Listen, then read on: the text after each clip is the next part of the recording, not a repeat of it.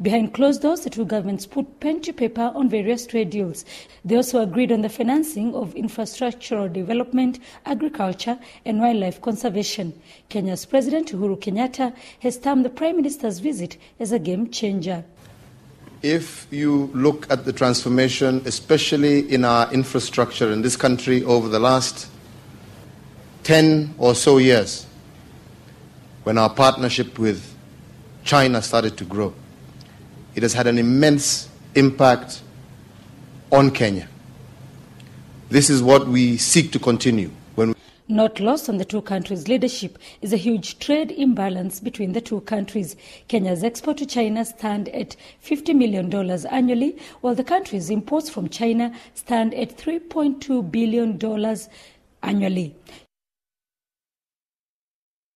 贸易和投资合作是 中肯务实合作的主要方面，也可以说是中 China 肯 has no 关系 intention 发展 to 的 deliberately pursue a trade surplus with Kenya.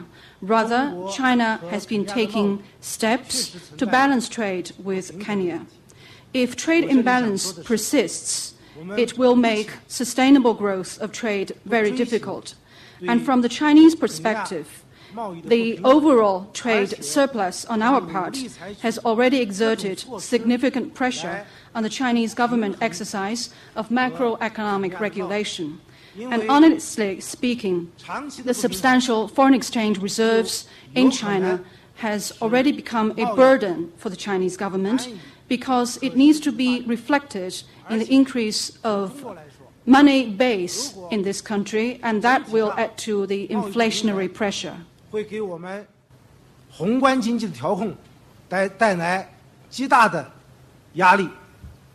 我这里也坦率地说，China is one of the main markets of illegal ivory from Africa, Kechiang promising his government support to end poaching.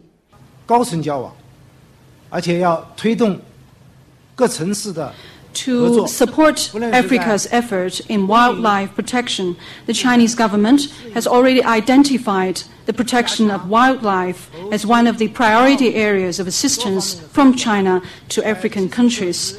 And in the next few years, the Chinese government will contribute 10 million US dollars for that purpose. This is an important item on my agenda of visit to this country.